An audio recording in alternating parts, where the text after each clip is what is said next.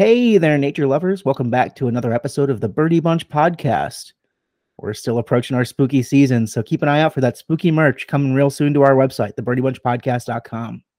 With that out of the way, though, let's get into it.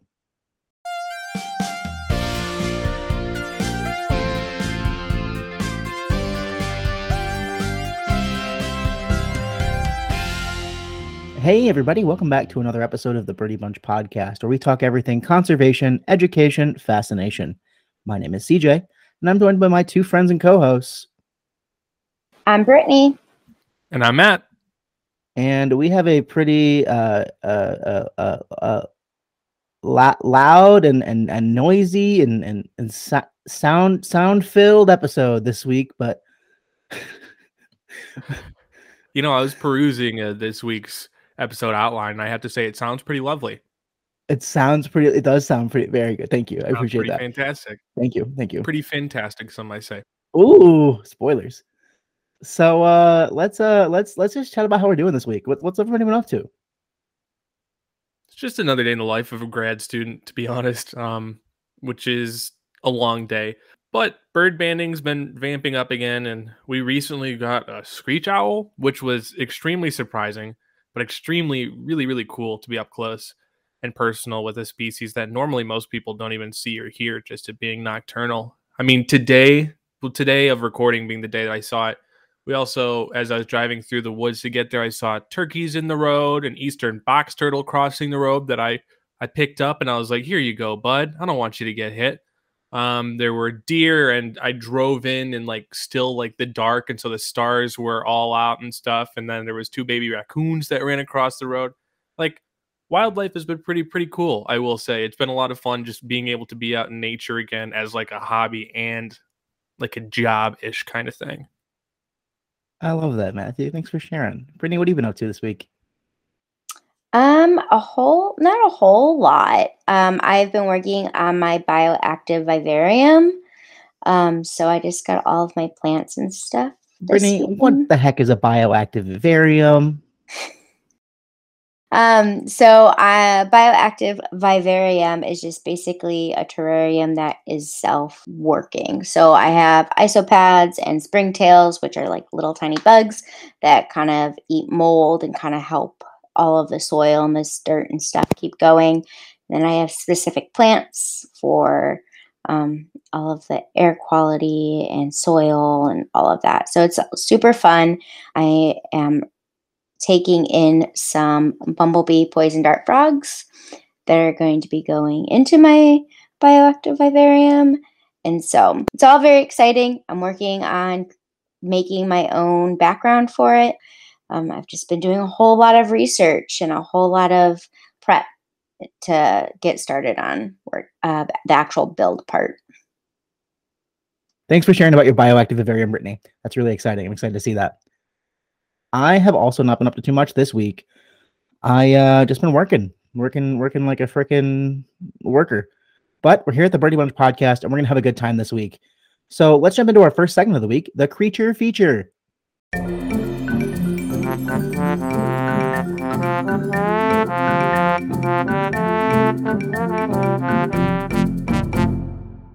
So I'm I'm bringing back uh, something that I used to do quite a bit, and having you guys guess the creature feature.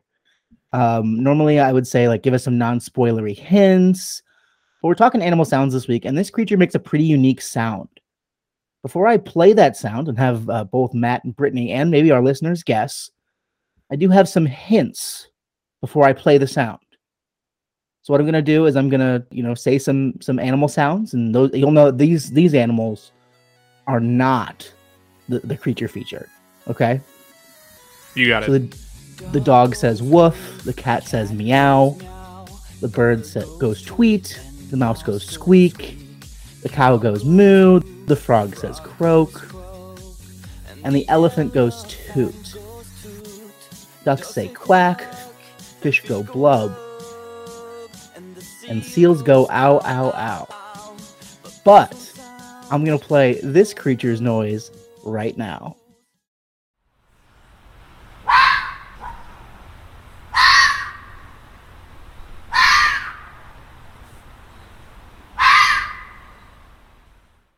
the rhyme scheme of that was phenomenal. Thank you. Thank you. I worked really hard. Out, I worked out. really hard on it. I worked really hard. I was about to say it's super original. Mm-hmm. So that that was that was this creature uh, this week. What are our guesses? What are what do we think this creature is? Well, first off, before we can identify it, don't we have to know what it says? I, I mean, we just heard what it said. We yeah, heard. But what we heard does it, it say? Like. Well, I mean, it goes ring, ding, ding, ding, ding, to ring, ring. It goes wah, pa, pa, pa, pa, pa, pow. Pa, pa, pa, pa, pow. It does, yeah. Wow. Brittany, what's our creature feature? You've been sitting on it. I know you know what it is. It goes hotty, hotty, hotty. um, I don't know. I don't know what the fox oh. is, actually. Oh, you do. It is a fox. Absolutely. So we are talking about the red fox this week, also known as Vulpes Vulpes. I like saying that because it reminds me of Vulpix, the Pokemon. So a red fox is a, uh, a species of animal. It is a canid related to dogs. And they're found pretty much all over the northern hemisphere. It was also introduced to Australia by European settlers, and now it's an invasive species there. So they are just all over the place. Red foxes make a variety of different sounds, including barks, screams, howls, squeals, and geckering. Recent studies have identified twelve different sounds produced by adults and eight by kits, also known as baby foxes. Two of the most commonly heard calls are the bark and scream, perhaps because they're the loudest and can be heard for some distance. Another common call is the wow, wow, wow contact call, which sounds more like a bird than a fox. Interestingly, the sound of the fox has become one of the most searched for animal vocalizations in the last few years, following the hugely popular novelty dance song, What Does the Fox Say?, which is by a Norwegian comedy pair. Don't quite know how to say their name. Yivis? I'm going to commit to that. Yivis. I thought it was Ilvis, wasn't it? Sure. Sure. That sounds right. Yeah. Great. In the song, they list a number of silly possibilities for what the fox's voice sounds like. But today, we absolutely heard what they sound like. And that is uh, what the fox says this week. Any other comments from my co-hosts? This isn't about their sound, but a personal experience I've had with a fox. I've had one in my backyard once, and I great underestimated. Story, great story. I, I I underestimated the little bugger. Right? We have like six foot fences, and so we had a fox go in the back. We were like, "Oh, I'm going to go out and take a picture of it." Right? It's in the corner of the fence. Right? You know, be able to you know keep its distance. It's not scaring it or anything like that. I was half a yard away. I have a really long lens. I was very excited about it. I walk outside. And I watched the thing just not like climb, just literally just leap in a single bound, pop right over this five and a half foot fence and land on the other side and run away. And I'm just standing there like, huh. They're they're multi-talented, these foxes. They're very crafty. They're very, very they're, crafty. They're, crafty. They're very sly. They're, they're nifty. They're, they're sly. sly. They make lots of sounds. Mm-hmm. They, they say, hotty, hotty, hotty, ho. Awesome. Well, yeah. That wraps up our creature feature for this week. Let's move into current events.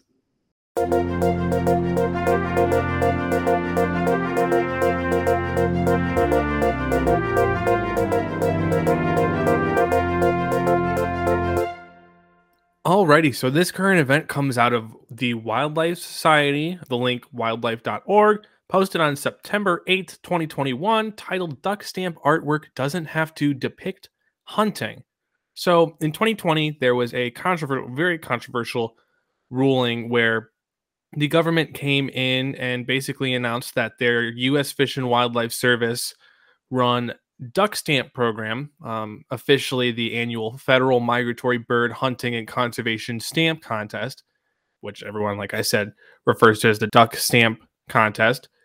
The government in twenty twenty came in and basically made it a rule that anything depicted on these stamps um, that were devised for this contest had to include hunting or hunting-related imagery. Now, essentially, this program has been going on for a pretty long time and results in a ton of money that comes into federal duck conservation programs. Since the program was started, the purchases of duck stamps across the country have actually contributed over one hundred billion dollars to duck conservation and has protected over six million acres of land set aside for duck conservation. Essentially, the way this works is every year since nineteen thirty-four, people have submitted artwork. The winners are put onto a twenty-five dollar stamp, which then the waterfowl hunters are required to purchase in the United States. What's cool is that a lot of people, even non-hunters alike, just buy these because they are cool. They've become kind of a collector's item as well, and in doing so have raised a crap ton of money for duck conservation. Now that takes us to twenty twenty, where, like I said, there was a controversial rule that required each entry in the contest to include hunting imagery in the artwork. And the rhetoric was that it kind of captured the heritage of what duck conservation has been in the United States. That was what was said about it. Um, and it was to promote and celebrate hunters and wildlife conservationists and acknowledge their contributions to public lands. And there is something to be said for that, wholly admittedly, right? That's hunters have, especially with ducks, contributed a large amount, a large, large, large amount to duck conservation. In fact, the inception of organizations like Field and Stream and other groups that deal so heavily in conservation within the realm of hunting have set aside a ton of land and kind of helped kickstart the American conservation current movement. Now, with that said, though, a lot of people were very unsatisfied with this because, for one, it was said that it stifled artists' creative freedom, right? If you have to put in shotgun shells or a ton of different other things, uh, dogs, hunting dogs, or imagery of any other kind of hunting-related stuff, you know, that kind of ties the hands of whoever wants to make those stamps and draw them. And other people were worried that people who aren't into hunting wouldn't buy them. That's a very, a very real thing, right? That's, you might accidentally alienate a big portion of your audience, those people who aren't hunters but still really enjoy them as a collector's item or enjoy birds, all those reasons. So they basically went back on that. So that rule only lasted about a year. Um, and the new rule will be in effect for twenty twenty-two. Essentially, we had a year of needing hunting imagery. This year will actually still be following the twenty twenty regulations. Um, the contest being held on September twenty-fourth and twenty-fifth. So coming up, but going forward, that'll be no more. So a very quick change of pace in twenty twenty that is very quickly being changed again. So that is a cool little article coming out about the way that the government is handling conservation. And go check out some duck stamps near you. You know, they're only twenty-five dollars a purchase, and frankly, they're the artwork's beautiful. If you don't have the money to buy them, just check them out. Give the artist some credit. They do a really good job. Yeah, the the entire duck stamp initiative is absolutely fascinating. So thank you for sharing about that and some new uh, conservation uh, news about it. That's fabulous. My current event this week is actually going to be a guest current event. So I'm going to toss to our guest to, uh, to cover that current event right now.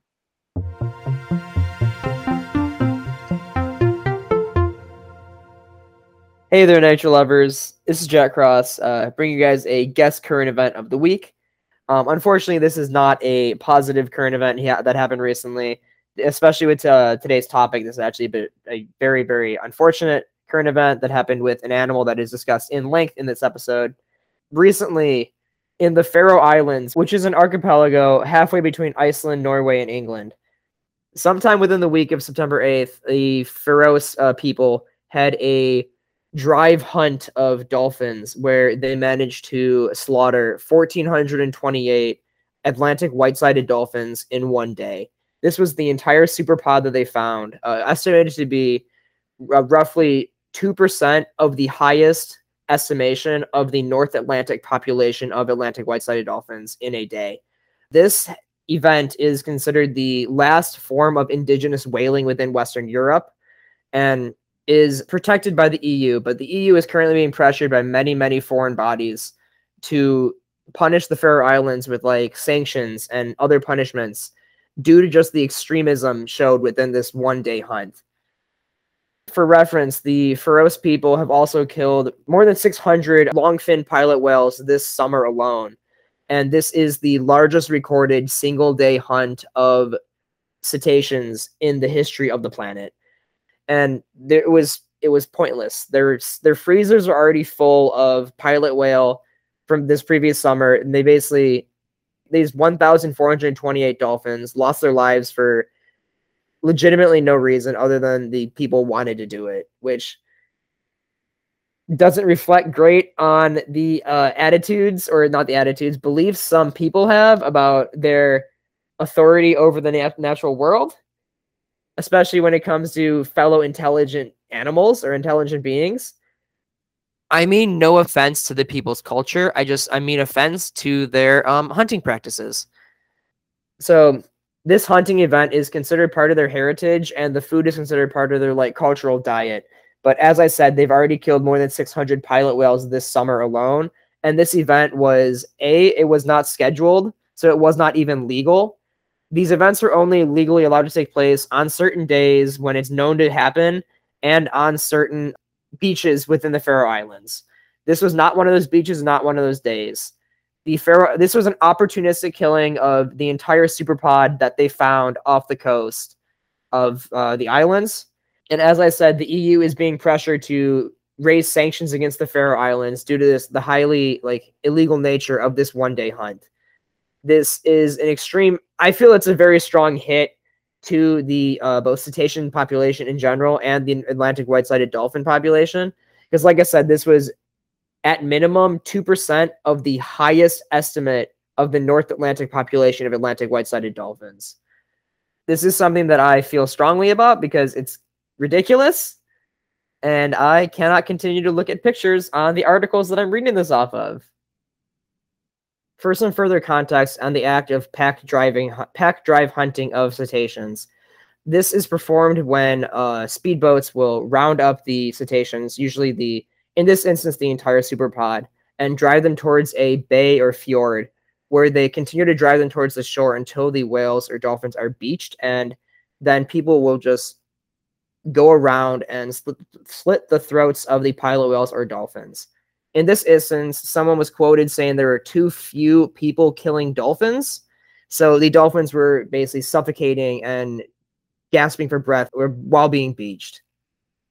Someone within the whaling administration of the Faroe Islands is quoted saying that hunting white-sided dolphins was a sustainable practice with a yearly number of around two hundred fifty, Um, making Sunday's catch almost six times that of the average year.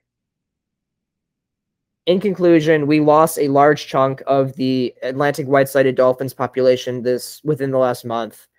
And unfortunately, this practice will continue until the E U is either pressured enough to punish the Faroe Islands for doing this, or another body steps in to punish this self-governing region, which is considered, I think, a province of Denmark, for the grave injustice performed on these animals.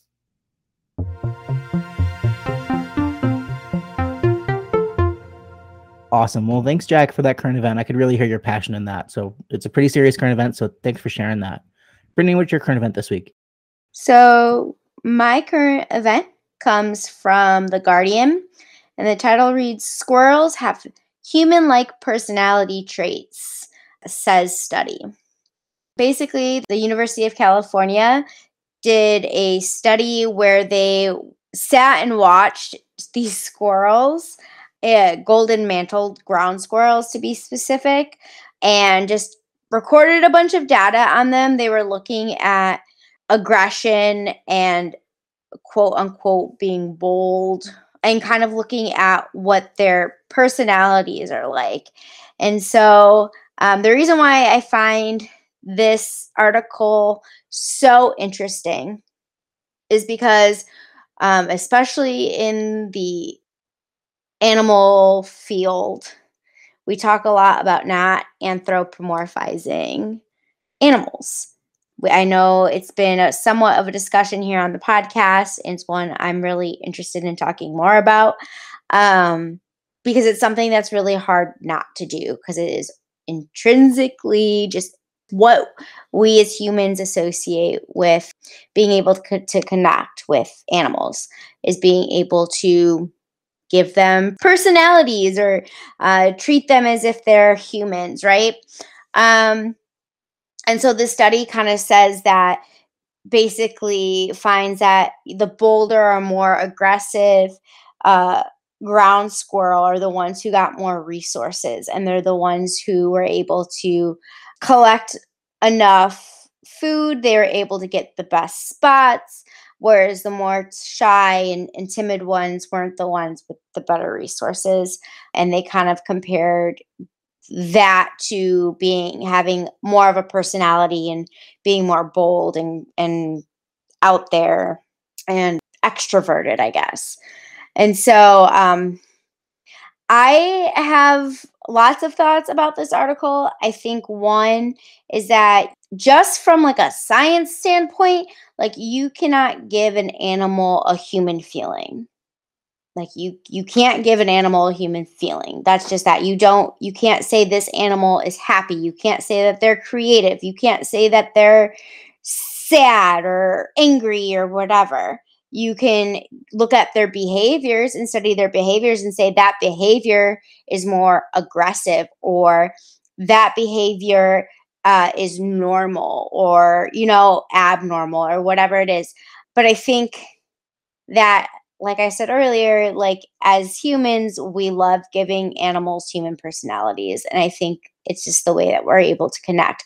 And everybody's guilty of it. As much as I say you can't give animals human personalities, I anthropomorphize my dog like it ain't nobody's business. Um, and it's something that I just think we all kind of do. And it's a way of connection. I think just though that the article themselves and them trying to associate human traits and emotions to animals is really interesting. And I'd be curious to know more about the actual scientific study to see if there's more to it than what this article is is giving off. So I just found it really fascinating. Um, I think I might do a little bit more research on it. But yeah, that's my current event. That's super interesting. And we, we talk a lot about the anthropomorphization of animals. So definitely thanks for sharing that. We'll definitely a topic we'll have to come back to. I think the the entire concept of maybe applying human characteristics to animals is maybe a whole topic we could cover one day. Let's move on to our main topic for today, which uh, uh, so, so, sounds like a pretty pretty good time to me. So, so noise. So,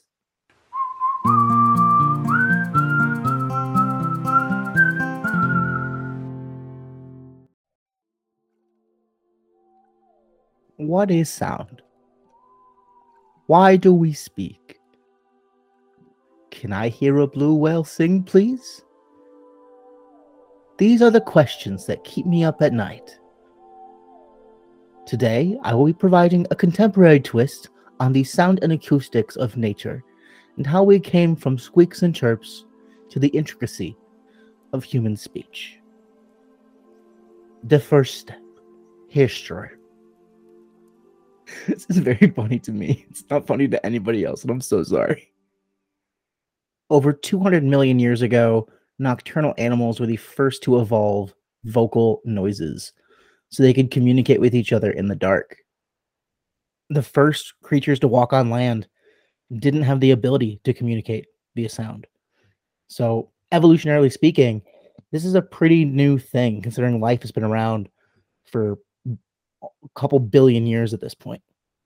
Imagine taking a hike through a forest or a stroll through the zoo, and not a single sound fills the airs. No birds singing, no tigers roaring, no monkeys chattering, no human voices. Acoustic communication among vertebrate animals is such a familiar experience that it seems almost impossible to imagine a world shrouded in silence in that regard. But evolutionarily, when did the ability to make all these different noise evolve in the first place? An article published a few years back described an evolutionary tree for about eighteen hundred species, showing the evolutionary relationships of mammals, birds, lizards, snakes, turtles, crocodilians, and amphibians, going back about three hundred fifty million years. They obtained data from the scientific literature on the absence or presence of acoustic communication within each sampled species and mapped it onto the tree. The study showed that the origins of communication by sound are strongly associated with that nocturnal lifestyle, like I mentioned. And this really makes sense because Once light is no longer available to show off visual cues, such as color patterns, to intimidate a competitor or to attract a mate, transmitting signals by sound really becomes advantageous. Extrapolating from the species in the sample, the authors estimate that the acoustic communication is present in more than two-thirds of terrestrial vertebrates, while some animal groups, birds, frogs, mammals, readily come to mind for their vocal talents, so many others use sound. So let's get into the diversity of sound. The second step, the first. There is diversity in all different types of noises, right? In animal sounds, in terms of species, in terms of noises made. So just a question for my fellow podcast co-hosts. When you think of the diversity of animals who make sound, name just a couple examples of species that make some pretty interesting sounds. We talked about a couple earlier, but what do you guys think? Well, I think one of the most fascinating uh, diversifications that happens is not like the diversity of the sounds themselves, but of the usage of the sounds. I think that's something that's always really fascinated me, because birds themselves have upwards sometimes, you know, you have some birds that can control their sound creating mechanism so well that they can have like ten, twelve different noises that they produce, each for a different kind of communication method. A big part of bird sound is communication. And then you get bats who come in here like, yeah, no, this is like the way I catch stuff. And so, like, there's so many different ways that sound is utilized across the animal kingdom that is such a fascinating thing. I might even do a science breakdowns with Matt, bring that back, resurrect it. You know, we'll be resurrecting a lot of things for this year's Spooky Bunch. Um, but maybe I'll do one about how birds Ooh, make sound. Spooky resurrections. Resurrecting. I'll do one based on. Uh, I'll do one based on sound. That might be kind of interesting. I think that I think there's some spooky sounds out there for sure. Well, especially birds. Yeah, I heard a barn owl.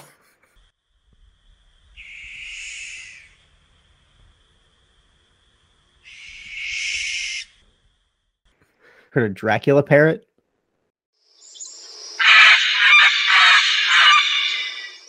That was going to be my creature feature. I'm not going to lie. Oh. They make oh. a scary noise. They make a scary noise. They probably do. They sure look like they do. Brittany, any any uh, interesting animal noises you know about? Um, yeah, I think it's kind of cool that we can use sound as a part of being able to classify animals.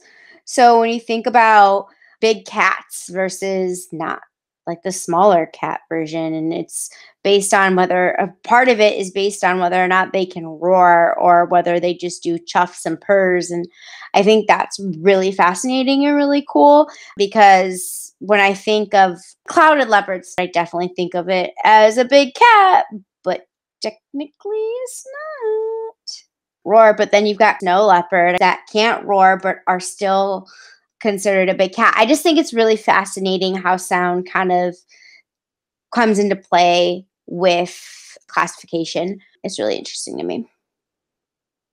Yeah, absolutely, right? Animals have such a diverse use of sounds, right? So Matt kind of mentioned bats really quickly.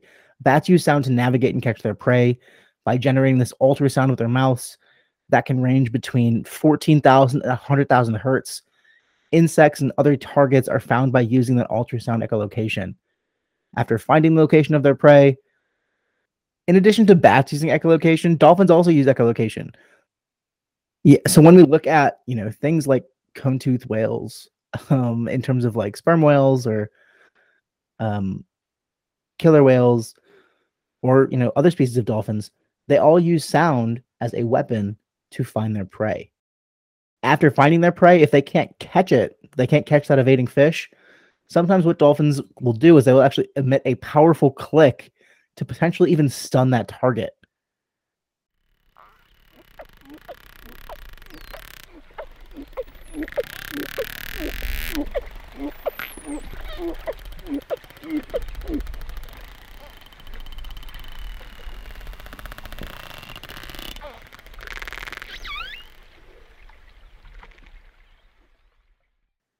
One of my favorite examples of using sound for a diverse reason is a species called the pistol shrimp. Everyone, everyone on the call's eyes open pretty wide. Does anybody want to talk about the pistol shrimp? I don't, I might be thinking of the wrong, the wrong species. Is that the one that like is like super duper strong? Yeah. So, so, so pistol shrimp, what they'll do as opposed to like mantis shrimp who like punch really quickly, like they punch like at like the speed of sound basically. But what pistol shrimp do is they like clench their little claws, little shrimp claws. They'll clench them so fast, it creates like a bubble of sound and fires it at that same speed like a pistol shooting a bullet.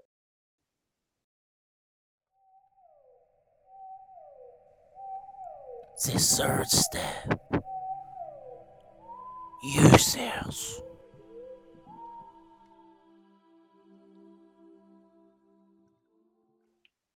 Animals use sounds for all different purposes.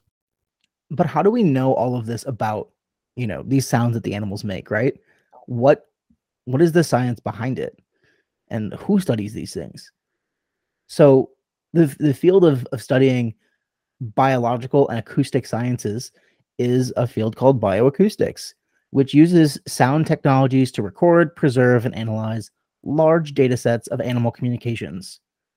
But it is also a world made of the meanings created through inter- and intra-species communication. Sound is a giant portion of how animals communicate, right? We know all about the different displays that animals make, about, you know, the different behaviors that animals can do, but sounds is a huge part of their behavior as well. And those sounds have tons of different meanings, and they do all different things, just like I just mentioned. So we're we're talking a lot about, you know, the evolutionary history of sound. We're talking a lot about bioacoustics, but we really haven't even explained what sound is, right? Sound is a vibration that typically propagates as an audible wave of pressure through a transmission medium such as gas, liquid, or solid. So when you hear sound come through the air, you're hearing it through the airwaves right now, or through Spotify or Apple Podcasts, or wherever you listen. We're we're transmitting through all kinds of different waves, right? Um, sound waves coming through your little speakers, transmitting through the air. Sometimes animals transmit through other things. It's pretty, pretty crazy. Animals do lots of crazy things. So what I'm going to do now is talk a little bit about some, some more crazy, crazy animals. And then I want to move into the history of language and sound and speaking. So we talk about some animals doing some interesting noises. Have you guys ever heard of the sound that beavers make with their tails? And do you know why they do it? Does it slap? It does slap, actually. So yeah, what they'll do is they'll they'll use their, their paddle-like tail to slap the top of the water. And that can be used for a couple different things. It can be used to be a distraction from, you know, to pull predators away from the dam. It can be, you know, a, a call to other beavers. It can be lots of good stuff.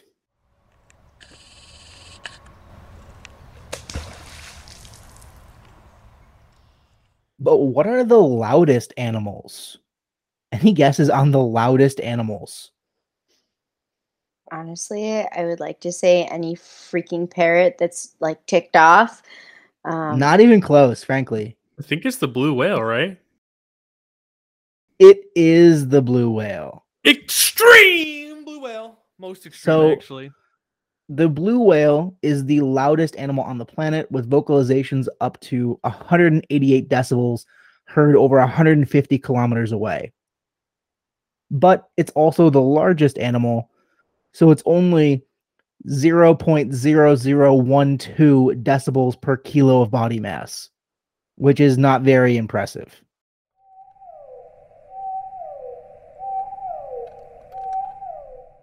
The loudest land animal is the howler monkey at eighty-eight decibels, which we've done a whole um, infographic on. I'm going to reshare that this week.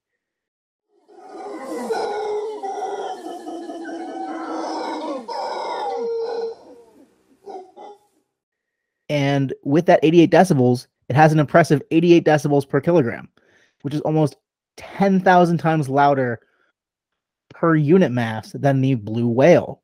But any guesses on the loudest per size? Is it a bird? It's not a bird. It's a species really? We've talked about already today. I mean, I don't know. It could be the pistol shrimp. It is, in fact, the is pistol really? shrimp. Yeah.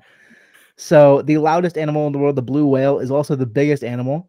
And one of the smallest animals, the pistol shrimp, while the sound frequency is much higher and only travels for a few centimeters, the snap from its claw can register one hundred ninety decibels, which is technically louder than that of the blue whale.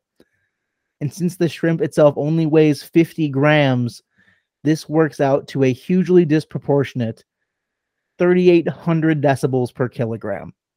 So, loudest animal, pistol shrimp. Game changer.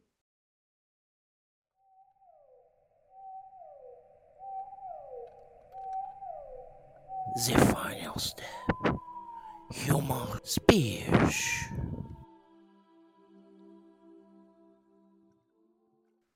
So, for all of our listeners and my fellow co-hosts on this call, I'd really love it if you'd put your fingertips against your throat and just say the words, The Birdy Bunch. Put them right here on your throat, right underneath your chin, and say, The Birdy Bunch. So just put just put two fingers right there on your throat, right below your chin, and say the words, The Birdy Bunch. The Birdy Bunch. The Birdy Bunch. Now, do you feel that vibration when you say it? Yep. That vibration is your larynx. So your larynx, also called the voice box, is where a lot of scientists think that speech really began. Most hominids don't have their uh, larynx in the same position that we do. So evolutionarily, a lot of scientists think that it's possible that that could be the reason why Homo sapiens developed speech while other animals didn't. Another paper that was what was published disagreed with that theory. They argued that the ingredients for speech were present in our ancestors much earlier than, you know, that other theory suggested about two hundred thousand years ago. In fact, they think that the ability to produce words could have been around as long as twenty-seven million years, when humans and old world monkeys like baboons and mandrills last shared a common ancestor. So it's really interesting to think about the history of human speech and our ability to make sounds when, you know, scientists really can't quite figure it out either. You know, there's there's theories that think that it could be millions and millions of years old, when people could still think it could just be not even not even one million. So the history of speech is still pretty new, just like the history of sound about two hundred million years ago. So that's that that's got that, that's going to wrap up uh, my my chat on uh, the history of sound, and I hope it sounded interesting. Anyway, well, let's uh let's wrap up today's episode. Where can y'all be found on the social medias? You can find me on Instagram. That'll be at Matt Valiga, M A T T V's, and Victor, A L I G A. And you might see some grad school smatterings coming up. We're starting to get into data collection and analyzation. So we'll see if there's uh, some stuff that goes up about that. You can also find me on Instagram at the Brittany underscore bunch, T H E B R I T T A N Y, underscore B as in Brichter, U N C H. You get pranked, Matt. You get freaking pranked. Now, now, before I respond to that, I'd also like to go back because I think I said the word analyzation, and I don't think that's a word. It's not. We're going, we're going to be doing analysis, not analyzation. Analyzation. I'm in grad school. Anyway, you can find me on Instagram at c j dot greco, that's c j dot greco, and uh, who knows what I'm going to post. Maybe, maybe it'll be something fun. Maybe it won't. I don't know. Who's to say? You can find all of us collectively on Instagram at The Birdy Bunch Podcast. Um, you can also visit our website, the birdy bunch podcast dot com, where you can find all sorts of resources from this episode. I linked lots of uh, scientific articles, lots of uh, news articles as well, discussing some of these things. Um, as well as all of our current events. You can also visit our merch store. Like I said, Spooky Bunch merch coming soon. Keep an eye out. Spooky Bunch in just two weeks, folks. You can also visit our Patreon when you visit our website. So if you visit our Patreon, we have a couple different tiers of support. You can support us at. Some of those tiers include a shout out here on the podcast. So shout out to our one patron, Gabe Andrelay. Thank you so much for being a patron. But there's also other tiers of support. Um, you can you can get the full uh, unedited video of this podcast. You can get uh, an extra bonus podcast a month, so sign up. We do some fun stuff on there. If you if you want to support the podcast but you can't do so financially, totally okay. What you can do is you can leave us a review. If you leave us a five-star review, we will read it out here on the podcast. You can also share this podcast with a friend. If you share this podcast with a friend, That's how we grow. So use sound and say say say a, say a sound and share share with a friend. Friend, share sound. Um, I think that about wraps up today's episode. Any other thoughts on my friends? Not a one. Not a two.